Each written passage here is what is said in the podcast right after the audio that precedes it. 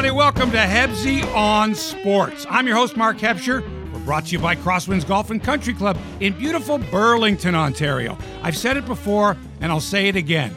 The best value for your golfing dollar is Crosswinds. Fabulous course, great people, sumptuous food, million dollar views. Actually, that should be billion dollar views the way the price of real estate is now. what are you waiting for? Go to crosswindsgolf.com, book your tee time online, and we'll see you out there. We're also sponsored by our friend John Vassos, the mortgage expert. Why go to a big bank or a jeweler for your mortgage? If I got a mortgage for you, they're just going to screw you around. Go to an expert on mortgages. Go to someone who specializes in mortgages. John Vassos, 647 533 1440. 647 533 1440. He says call or text him anytime with any questions you have, except how to cut a diamond. he doesn't know that. Toronto Mike is here, so am I. Let's get going today on the show. A lot of really popular sports people seem to be dying these days. I'll play an old interview that I did with Hockey Hall of Famer Stan Mikita, who claimed to have invented the curved stick. What is it with Canadian tennis players losing on home soil? Do we put too much pressure on them? Do they put too much pressure on themselves? What is it? Why can't Milos get past the second round? Should Tiger Woods have his own television channel? It seems like he already has one at the PGA Championship. Every shot he takes, every breath he takes, every move he makes, we are watching him. And what's the future look like for John Gibbons, and Vladdy Guerrero, and Aaron Sanchez, Josh Donaldson, Troy Tulowitzki, and the entire Toronto Blue Jays organization? I understand the team is up for sale.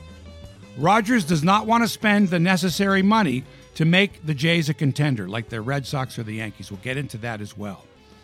Yeah, so after telling fans that Roberto Osuna would be welcome back on the team after his 75 game suspension for domestic assault, that was back in June, Blue Jays management showed their insensitivity and lack of respect for their fans and the game of baseball, I think. I said Osuna would never pitch for the Jays again, and I honestly thought the Jays would release him, which would have sent a message of zero tolerance, not just to Jays fans, but to all of baseball and maybe to all of professional sport and maybe to people everywhere, regardless of the profession that they're in. We will not stand for this.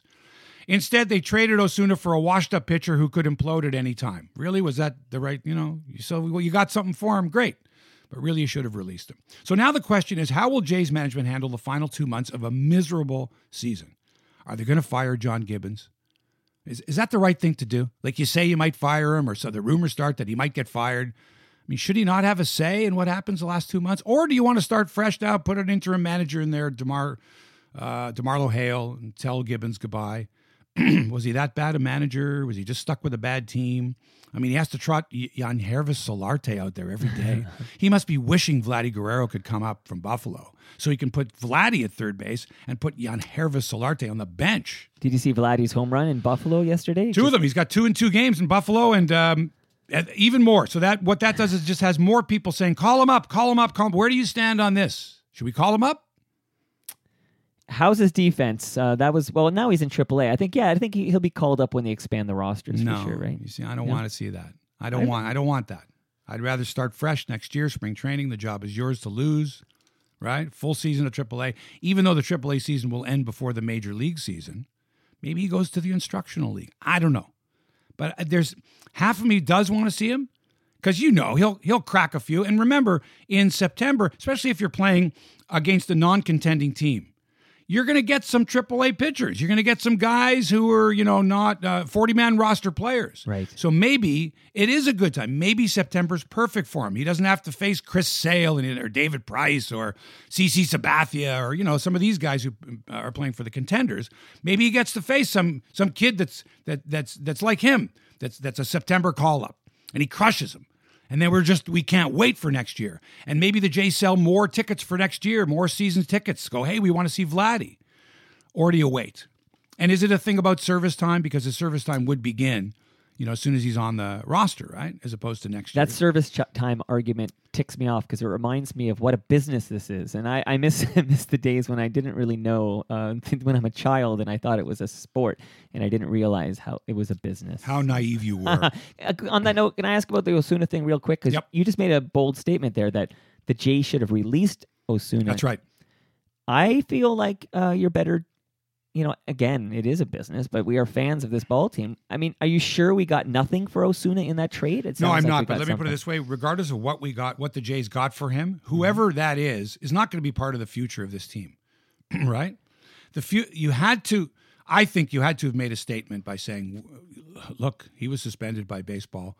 We we do not believe that if we brought him back, rehab, not rehab, whether he was not guilty, guilty." That in the eyes of the fans and in the eyes of you know a lot of people, he's guilty of something, or he wouldn't have been suspended for 75 games. Now, is was it was it drugs?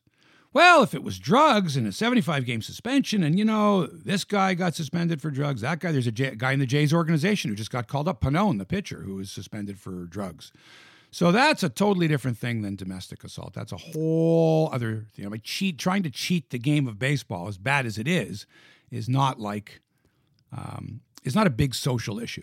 I don't see. It's a victimless. well, I don't see. Yeah, It's, it's more victimless. I. Exactly. I don't see. But in this case here, it's. I mean, there not only is there a victim, but Yeah. there are a number of people who can who would side with the victim, the alleged victim in this case, and that's just the optics are bad. for sure. you got to. You're running a business. You're going to trot a guy out there who, even if it takes one or two people to go boo or or say I'm not going to the games, Mm-hmm.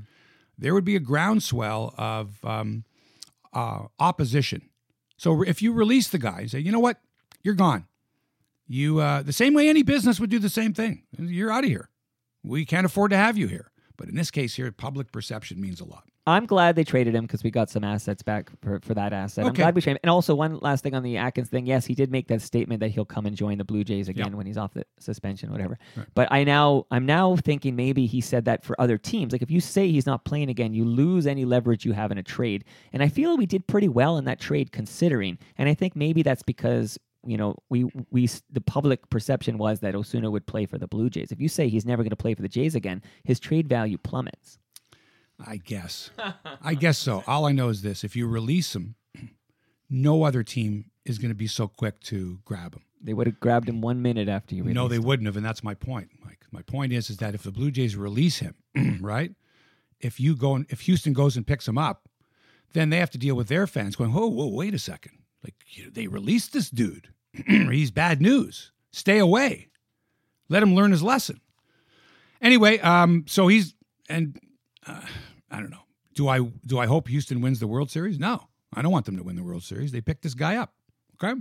And the truth may or may not come out. We've been over this before. But my question is this now that Jay's management has already tried to deceive the uh, their public, trying to make a bad situation, try to make it better when in fact they just should have, you know, cut cut their losses. What are they going to tell us? Are they going to be upfront with us when it comes to Tulowitzki, Donaldson, Gibbons' future? What direction is the ball club going in? And should we expect management to be upfront? This is our plan. Do they have to? Is it I mean, is it mandatory that management tells the fans wh- what their plans are? Like, wouldn't you like to know? Wouldn't you like to have heard something about Tulowitzki this year? Anything. He's rehabbing. He'll be back in August, September, mid September. We hope to this. We hope to nothing. Status update zero. Josh Donaldson. Hey, it's been since what? Is it been since May? Since we've I can't remember the last time I saw this guy play. And and what about oh God, what about the middle finger? Aaron Sanchez and Marcus Stroman. The the the right middle finger on both of their hands is going to cause such heartache for this organization. Sa- Sanchez, don't know if you're aware of this, but Sanchez had a rehab start in the Gulf Coast League a couple of days ago. All right. Pitched three innings, gave up five hits, two walks, a home run, four earned runs, struck out four. Eek. Terrible. Okay. Now, is he going to be coming? Are you going to come back on the mound? You're going to go, hey, Sanchez is back. His rehab is done with. He's going to be the same old Sanchez. What same old Sanchez is that? The one from 2016? Like, which one are we talking about here? And Stroman humming along, doing a great job. Blister. Uh oh. Blister. What is it? Fire the pitching coach? Is Pete Walker telling these guys to put too much pressure on their middle finger when they're throwing the, the slider or the changeup or whatever? Come on. That's terrible. So Sanchez sucks in his in his um, rehab start. He ain't coming back to the majors so fast. Uh, Josh is out. Tulo's out. Gurriel is out. Remember him? He was pretty good for a while Yeah, it was exciting. until he tried to. A low, a very rare bright spot this Yeah. season. Yeah. Stroman's got the blister. Oh yeah, Mike Hauschild. Boo! First major league start the other day. Got bombarded. What did I say? You can't take these guys who are career minor leaguers and suddenly think that if you bring them up to the major leagues and they have one good appearance, six innings of, of, of uh, hitless relief or whatever it was, and you're going to take that, okay, we're going to make him a starter. It didn't work with this guy, Hauschild. W- wonderful story for about three days. now he's back in Buffalo. We'll never see the majors again. Biagini. Don't even get me started. Don't even get me started. No, that's last episode. That's last episode. Um, and by the way, um, uh, there was a terrible torrential downpour in Toronto earlier this week. Yours truly just moved into an apartment. It was, it's a basement apartment, right? Unaware, of course, that if you get 70 millimeters of rain in 30 minutes, there's no place for the rain to go except into your home. So you bought a kayak. I should have.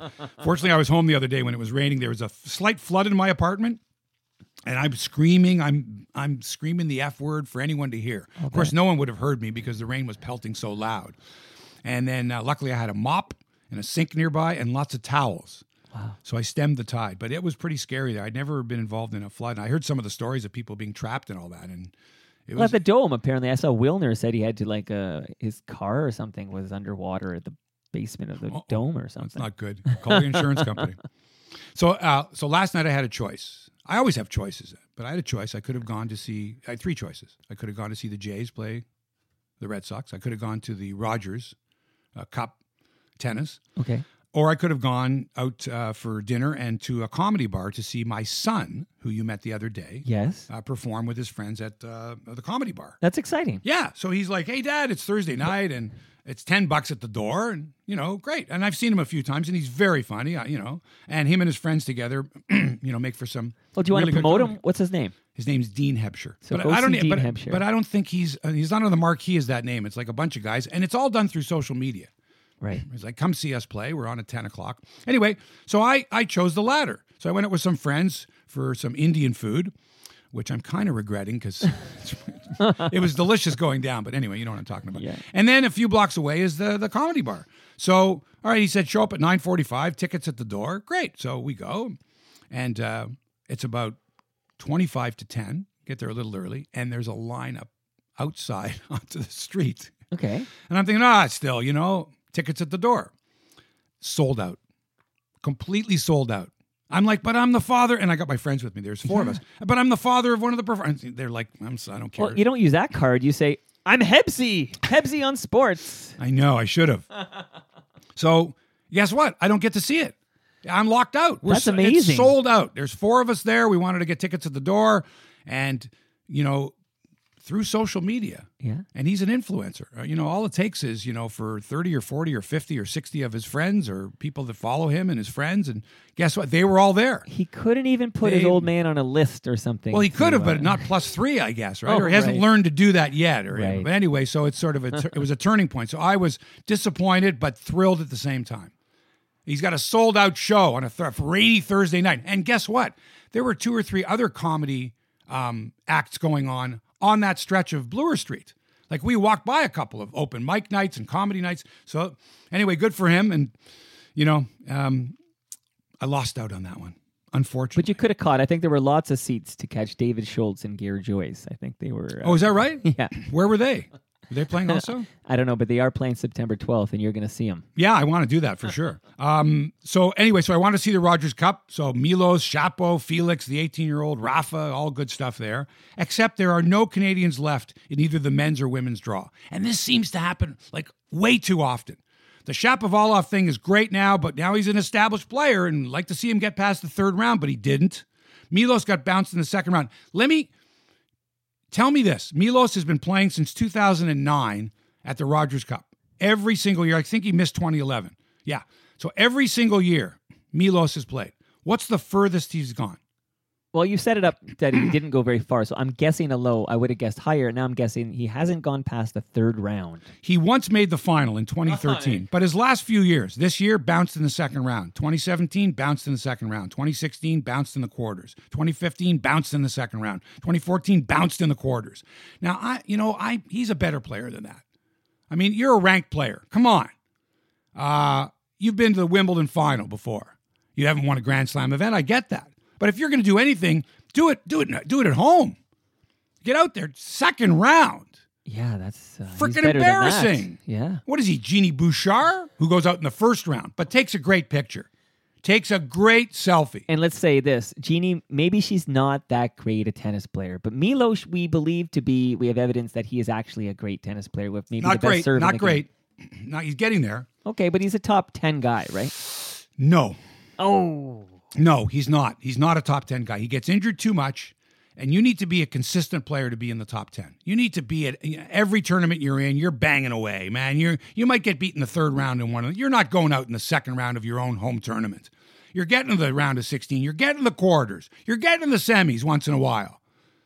But he's not. It doesn't matter if it's Montreal or Toronto. Terrible. He needs to stay healthy. We all do. and that's the other thing, too. That's the other caveat. Well, if he stays healthy, that's the same with any athlete. Same with any any singer. Oh, if he stays healthy and he keeps his voice good, you know, of course, if he stays healthy, that should. If if I hear someone say that again, I'm just gonna I'm gonna smack the television set. Don't we know that if he stays healthy, he doesn't need to be a cat. If he doesn't lose his leg, he'll be a great uh, player. Of course, Sell your Milos stock and buy Felix. Felix looked pretty good, but that was the other thing. Oh, it's his 18th birthday, and you know he's a kid. You know, let him have a little taste. The thing that I don't like to see is when someone who's really young advances way past when they should, and then everyone expects that every year. Like Shapo, like every year. Oh, he's still he's 19. He's only 19. It's Boris Becker's fault when he won that uh, Grand Slam at 17. It's true. He was 17 when he won Wimbledon. 17. He was too young. So, you know, you got to ease your way. It's like a team, it's like a hockey team that makes it to the Stanley Cup final, like Vegas did in their first year, right? Where are you going to go from that? And we've discussed this before. There's nowhere to go but down. Right. If they get bounced in the second round next year, it's going to be a disappointment. So I like, I like to see, I like to see teams and individuals um, work their way up to the championship, right? Oh, you got beat in the first round when you were a kid, and you make it to the second round. Then you make it to the men. maybe you make it to the quarterfinals, but don't not all the way to the final that first year or first couple of years. I don't like that. I need to apologize to our, one of our sponsors, John Vassos, the mortgage specialist. I gave out the wrong phone number on our last podcast, and with podcasting, you can't go back and fix it. It's embedded in the in the podcast. It's there forever. Well, technically you can, but I hear you. Well, we could, but it Once would you sound, heard it, but it would done. sound it would sound goofy, right? So in that, but in the last episode, last podcast episode, I I, I gave a wrong phone number. I, I gave the phone number a couple times, but I gave it wrong once.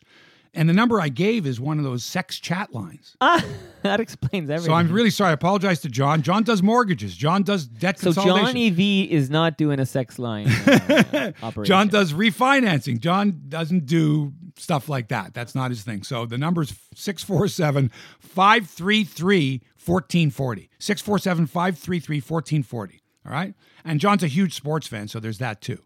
But that other number I gave was the wrong number, and I apologize. Um, I always enjoyed watching Tiger Woods just to see what's going to happen next, right? It was it's fascinating. When he was at his absolute best, there wasn't anything he couldn't do. There wasn't any shot he couldn't pull off. But he never smiled. He never looked like he was enjoying himself. Right?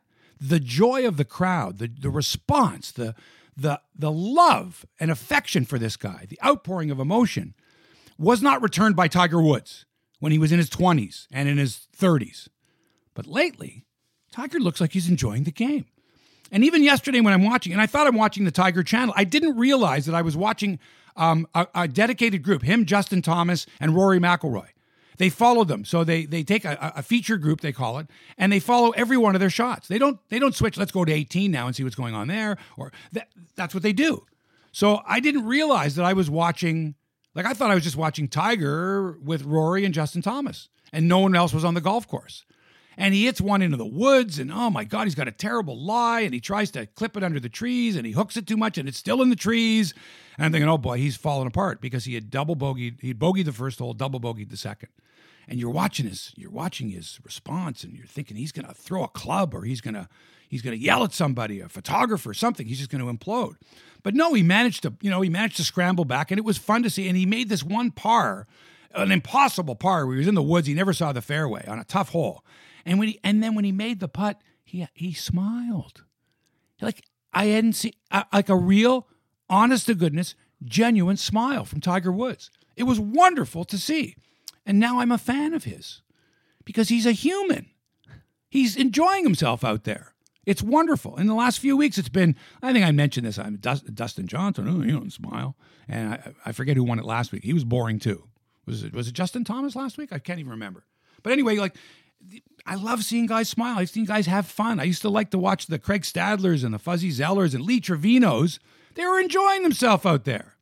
It's all about pressure, right? Like I think there's a direct correlation. For for years, Tiger Woods had all he had pressure to win every single tournament he played in, and the expectation was he would win every tournament he played in, and he took it very seriously. You know how his father raised him, and uh, of course uh, that pressure amounted to you. You don't smile on the golf course. You need to win, man. Win, win, win. You don't show weakness, right? But now the expectation is gone that he will win every tournament. Uh, I think he's now allowed to sort of he's allowed to fail, and that that is translated into genuine uh, enjoyment by yes. Tiger Woods. He's 42 years old now. He's playing with these young guys. like Rory and Justin Thomas are considerably younger than Tiger. It's sort of like when Arnold Palmer played against Jack Nicklaus. There was a 10 year uh, age difference between the two. And Jack was the young gun. And then years later, Tom Watson was the young gun, battling Jack and Lee Trevino and guys like that. So it's just the evolution of sport anyway. And uh, Tiger's now 42, and he's gone through more than a lot of people and I, I kind of like him. I'd like to, I'd like to invite him out to Crosswinds. I, he, you know, years ago it was like, oh, he'll never come here. He's too busy. He won't come to the Canadian Open. Blah, blah. I think he will. And I think he might be the type of a guy to say, hey, win a foursome with Tiger Woods. So I'm going to get Crosswinds to do a promotion. Maybe we'll play from the tips. Wouldn't that be great? It'd be amazing. Wouldn't it be amazing? I mean, if you could get athletes to just like, just you know what, you we're going to go play golf, or we're going to you know play tennis together, or maybe Tiger wants to go to a Leaf game. Like, just I just want to be a regular guy. I want to see Auston Matthews. I want to see John. I'm so excited about the Leafs. Oh, I know. We're, I'm so excited that Hebsy on Sports exists for this moment in Toronto sports history. It's sort of like when the Fan 590 arrived just in time for like back and back back to back World Series. The timing for Hebsy on Sports is perfect, and I'm so psyched about it. Yeah.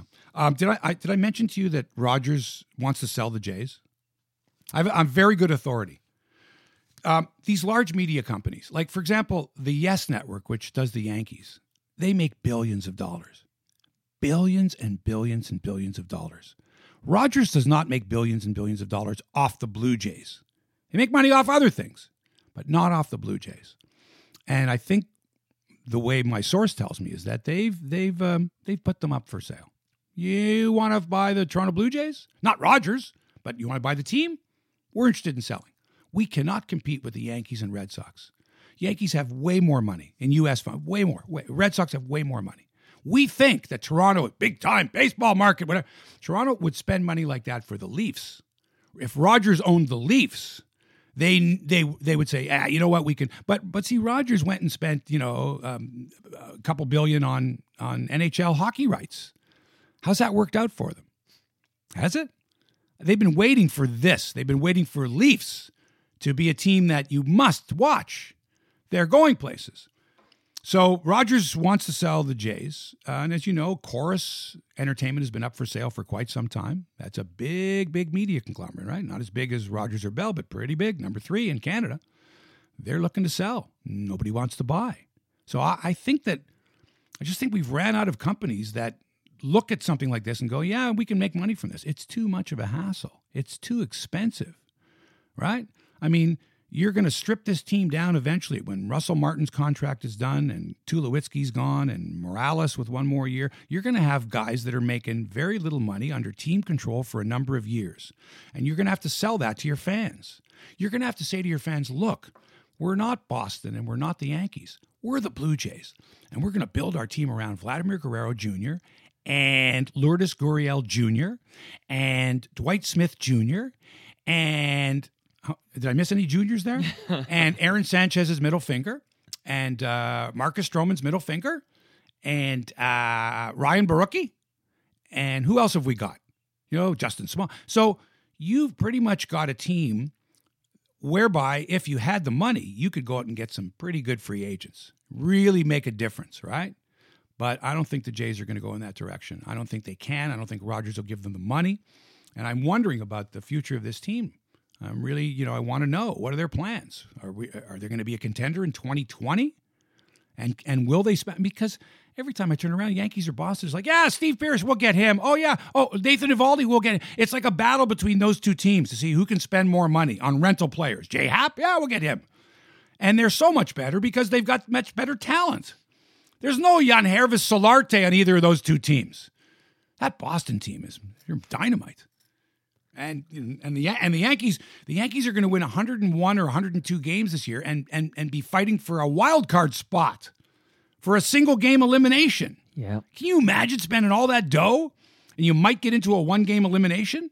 It's an arms race and we're the crazy. victims here. But uh, on the business of sports here, uh, the Blue Jays are owned by Rogers, but all the rest of the Toronto, big Toronto teams are owned by MLSE, right? Correct. Which is like forty-seven percent Rogers or something, and then forty-seven percent Bell. Is it is, something is like that, that? how it works? Something like that. I don't know. But here's the thing: doesn't it make sense for Rogers just to bring in their other partners at MLSE, like the uh, like Bell did with regards to the Argonauts? Oh man. Just put them all under the same umbrella. I I, mean, they know. already got the Marlies, they already got TFC, they already got the Blue Jays, they got the Raptors, and now they got the Argos. Throw in the Blue Jays. I used to like it when the owner of the team had a face. But Ballard had a face, and we hated it. George it. Steinbrenner had a Okay, face. yeah. He was the guy that did all those moves, right? um, and now there is no face; it's the corporate face. And um, so, do we go to games going, "Who owns this team anyway? Who owns this team?" I mean, hello, Rogers. What are you doing there? What's going on? Um, anyway, they're up for sale. If you know anyone We should buy it. wants to buy a team, if you know, or get them as sponsors. We'll crowdfund it. One of the great things about YouTube is you can find a video clip of just about anything. Anything that was ever aired, ever shot by anybody, you can find it. In 1986, while working at Global Sportsline, the Maple Leafs were playing the St. Louis Blues in St. Louis and there was no TV coverage. Imagine this, folks.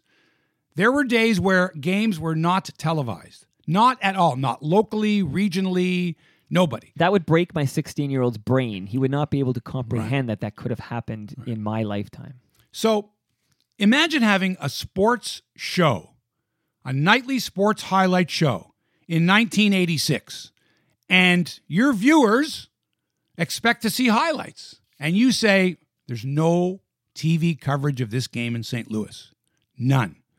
What are we going to do? So at the time, uh, Jim Tatti and myself well, we got to find some way to get, I mean, they got to see the Leafs. No TV coverage in St. Louis. Taddy calls this guy at one of the local stations in St. Louis, a cameraman, and says basically, you know, how much to go and shoot the St. Louis Toronto game? The guy was like, what do you mean? He says, I want you to go with videotape, right? With your camera, lock it off, follow the play, just you, and and then cut some highlights, put them on the satellite feed, uplink them so that we can down, download them and show them to our viewers. So, so we we were the only ones. We paid. Uh, Jim paid to have. I think it was five hundred bucks to have this guy, this freelance cameraman in St. Louis, go up there, get credentials, which was easy, set up his tripod where the cameras would be if the game was televised, and shoot the whole game. right. So now we're doing the show and we're waiting. Well, we're not waiting. We're, we're, we're doing the show. We're doing other highlights and stuff like that. But we know in the back of our mind at about 1145, 1150, that we're going to get some highlights coming in from the St. Louis Toronto game, which was still going on at the time, in progress. We hadn't seen anything. Unbeknownst to us, Wendell Clark had laid the most thunderous body check ever seen in the history of the National Hockey League, save for Pat Quinn's hit on Bobby Orr. But this was even better, right? He thundered this Bruce Bell behind the net. Some people on Twitter had said that if, if it happened today, uh, he would have gotten kicked out of the game. I don't think so. I don't even think he left his feet on this hit. He clobbered Bruce Bell, knocked him cold. Charlie Bourgeois of St. Louis tried to start a fight with Wendell. I was doing the voiceover. I had not seen this. Jim had not seen this. It came in from this cameraman who had shot it. And on the highlight, we just since Jim had paid for it, we had paid for it. There was a global G, that bug, a big, huge global G in the upper right corner, which meant that CTV, CBC, TSN, City TV, CHCH, all the other channels could not run this. We owned it. We owned it, and it was fabulous. It was a thunderous hit. Somebody found it on YouTube recently and posted it. And it started the whole conversation going on Twitter. The whole, oh, I remember seeing that hit. Anyway, down goes Brown, who's a friend of mine, uh, Sean McIndoe is his name, terrific, really good writer. He writes, he says, That's the only I, I couldn't find that footage anywhere else. That's the only version of, of that hit. There's nothing else. And and then I explained the story is that the only reason the only people that saw that were global viewers and people who were actually at the game. That's it. There was no television coverage. I explained the whole thing. We paid for the footage and got, you know, got a lot of use out of it too. And I hadn't seen the hit in a long time. And when I watched it, I just went, oh my God. And I'm listening and I see myself, I'm doing the voiceover of it. I hadn't seen it.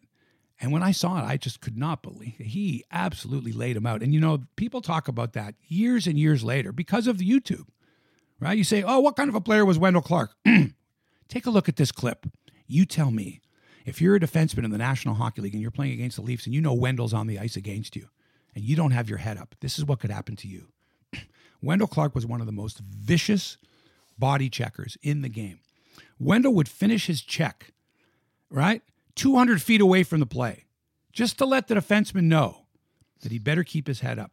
And when Wendel was at the 1987 Team Canada training camp, he didn't make the team. He wore number 47.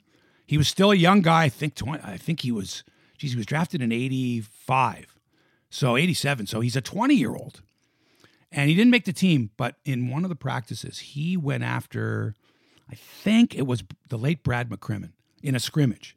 And McCrimmon had, uh, you know, was back, back of his net and had headmanned the puck. And Wendell took him out in the end boards, finished his check, stapled him into the end boards right? John Brophy, who was his coach for the Leafs at the time, was sitting in the stands. And I, I remember going to him and saying, Yeah, that's Wendel. Wendel will finish his check. Wendel will make you pay. And and that was that. If you get to see it, Sportsline 1986, Bruce Bell, back of the net, boom, done. History. All right. I first met Stan Mikita. I was eight years old.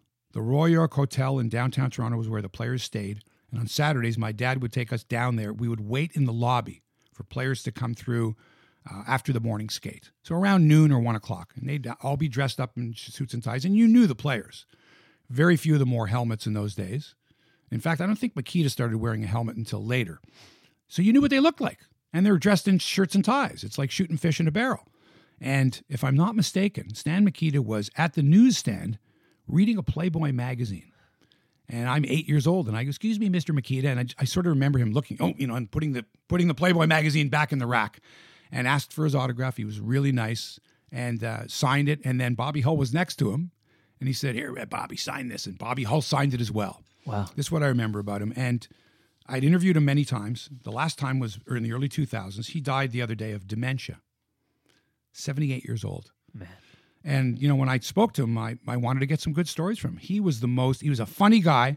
He was very self-deprecating which I love about people. He was very, you know, he never talked about all the great stuff he had done, except for when he talked about the curved stick, but he was very self deprecating. Anyway, I won't go on anymore. Here's a, a, portion of that conversation with the late Stan Mikita.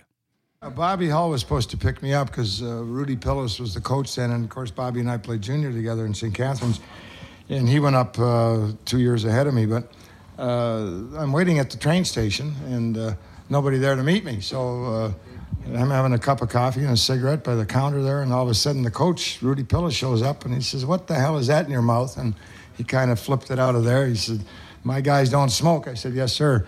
So anyway, we uh, went to the stadium for the first time, and uh, that's where I met Bobby. But I walked into the locker room, and I was never so disappointed in my life as, as what, I, what I saw. Uh, the, the, the floors were wooden at the time, which were all warped and the nails were coming out of the floor, so you, you didn't dare take your shoes off. Uh, you, otherwise, you'd be uh, hot, hot footing it around the whole place. And, and then I went to uh, get undressed and put my clothes up in the, in the locker somewhere, and all they had was nails in the wall. And uh, the, the coup de grace of the whole thing was uh, that uh, you had to watch out for all the rats that were coming through the, the dressing room, or you'd step on them. I mean, that's how bad it was. but then, but then, over the years, the Wirtzes poured a lot of money into it and of course we started playing a little better too. So maybe that had something to do with it. Uh, but they it, it, they ended up having probably one of the best locker rooms in the in the history of hockey. I want you to clear something up for me. I asked Andy Bathgate. He said that he invented the curved stick, but he couldn't use it and he gave some sticks to you, and you were quite successful. Bobby Hull says that that you in practice use the curve stick all the time. Give me the. Can, can you recall when you first started using it, and and and what the reaction was amongst your teammates and the league? Uh, no, Andy uh, approached me a couple of years ago on that, and I think the the uh, curved blade has been around for at least 40 years. Uh, it actually started by accident, as all great uh, inventions do, as you know.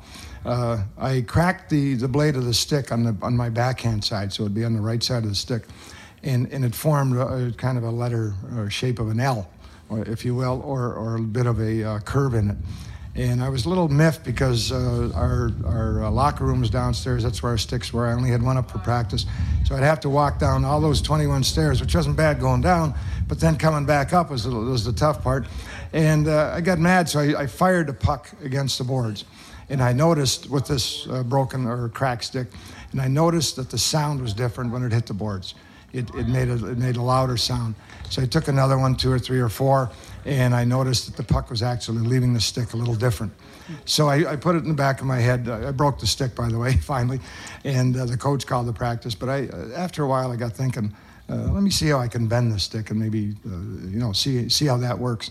Well, it took me about a month to, to finally figure out how to do it and, and bend it and keep it in that shape, and uh, and then I started using it for another month in practice only. Uh, the puck did a lot of dipping and diving, like a knuckleball effect. So I, I, am not sure what game it was where I finally tried it.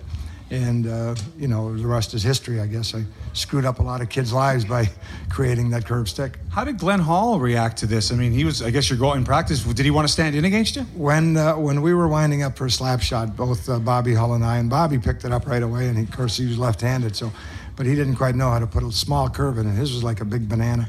Uh, anyway, Glenn would just walk out, uh, uh, skate out of the net, and go stand in the corner. And of course, we uh, we didn't know where the puck was going, so we'd hit him in the corner anyway. That's the late Stan Mikita. Um, so and yeah, so Mikita claims here that you know, yeah, he invented the stick, whatever. Andy Bathgate, who we referred to there, who passed away a couple years ago, told me in 1964 when he was traded to the Maple Leafs, he had he had the Stanley Cup winning goal he scored a goal with a slap shot over Terry Sawchuk's left shoulder. He told me that he knew that Sawchuk had a bad shoulder. And I believe this was the first time that a curved stick was used in a game. It was in 64 because Bathgate, look, you cannot, it's very difficult. If anyone's ever shot a puck before, very difficult to get that kind of height from a from a straight blade. So Bathgate had a little bit of a curve in it. He had before that had a bigger curve, and he he didn't know where the puck was going. He hit a lady in the mouth once and knocked out all of her teeth in junior, and his coach said, "Don't ever use that." So this was an experimental thing, and there weren't any rules against it in 1964. And Bathgate had said to me that the goal that he scored on Sawchuk that won the cup for the Leafs in '64, there was a bit of a curve in that blade there, and it allowed him because he knew about Sawchuk's shoulder. It allowed him to raise the puck quickly and get it up over the shoulder, the left shoulder of Terry Sawchuk. So how's that? You know the goalie's got a bad shoulder. You say if I go high glove, he's not going to be able to get his glove up there. He's got a bad shoulder. Put a little curve in the stick. Boom. It's crazy. There you go. That's it for this edition of Hebsy on Sports. Thank you to our sponsors, Crosswinds Golf and Country Club in Burlington. Go to crosswindsgolf.com. Hey, I'll see you out there this weekend. And John Vassos, the mortgage agent who specializes in mortgages. Call or text John with your questions 647 533 1440. Thanks to Toronto Mike for production and inspiration. Check out his page at torontomike.com. You can follow me as Hebsy Man on Facebook, Twitter, and Instagram. Thanks for allowing us into your headspace. So long for now.